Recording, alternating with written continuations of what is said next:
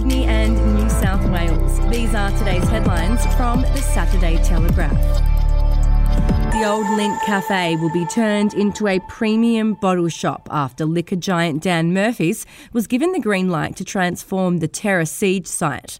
The Independent Liquor and Gaming Authority, a statutory decision making body of the state government, approved the move despite police concerns about it being a sensitive area.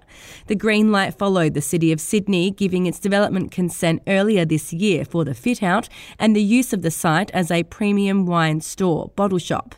In publishing its decision last week, ILGA noted a submission from New South Wales Police that had objected to a liquor outlet at the site on the basis that the proposed premises is a sensitive area, a place of reflection, and that it was inappropriate for a liquor licence to be issued at the location. And if you'd like to read more on that story today, you can take out a subscription to the Daily Telegraph at dailytelegraph.com.au or download the app at your app store. Australian Defence Force Chief General Angus Campbell has demanded some of his most senior officers surrender their honours and medals related to service in Afghanistan. The stunning about face move against his top brass follows the release of the damning Brereton report in November 2020 into alleged war crimes in Afghanistan by Australia's Special Forces. None of the top officers were believed to have been implicated or included in the adverse findings against 39 soldiers involved in 23 incidents currently the subject of a criminal police investigation. But the latest move now signals that ultimately all levels of those in leadership positions will be asked to bear some form of accountability for what has been internationally condemned behaviour by some of Australia's elite forces. We'll be back after this. News doesn't have to be boring. The Brits have given Prince Harry a new nickname after yet another tell all interview. Oh, God, is it the Ginger Whinger? Let the team at news.com.au get you up to speed each day with their podcast, From the Newsroom. a couple were busted joining the Mile High Club. Well, I guess they can't fly Virgin anymore. Politics, sport, red carpets, royals. Get all the goss in just a few minutes. Follow From the Newsroom wherever you get your podcast from. A fault line between the two car park ceiling slabs of a luxury Sydney North Shore apartment complex turned building horror show has become so wide that light beams through from the floor above.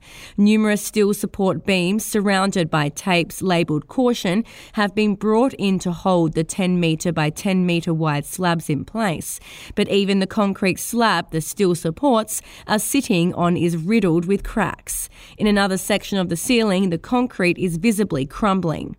In a half hearted attempt to fix the problem, builders have tacked on a makeshift gutter to catch water dripping through the gap, although the attached drain pipe literally goes nowhere. And a third wave of deadly asbestos diseases is emerging in Australia and it's again happening at home.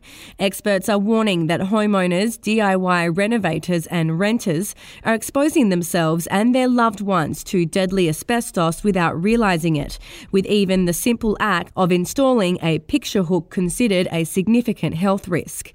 While government programs in the ACT and New South Wales have helped with the removal of loose fill asbestos ceiling insulation, it is unknown how much hidden non friable asbestos, asbestos mixed into other material, remains in properties across the country.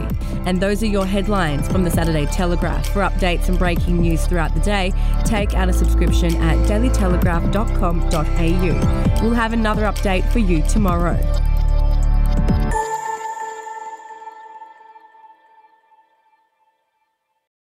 Australian history is full of colourful but forgotten characters, from alleyway gangsters to Cold War spies and eccentric entrepreneurs. There are hundreds of incredible stories of adventurous Aussies that never make it into our history books. Each week, I talk to some of the country's greatest history authors, sleuths, and yarn spinners to uncover the untold stories of some of our most interesting and offbeat ancestors. The show, in black and white, can be found wherever you get your podcasts.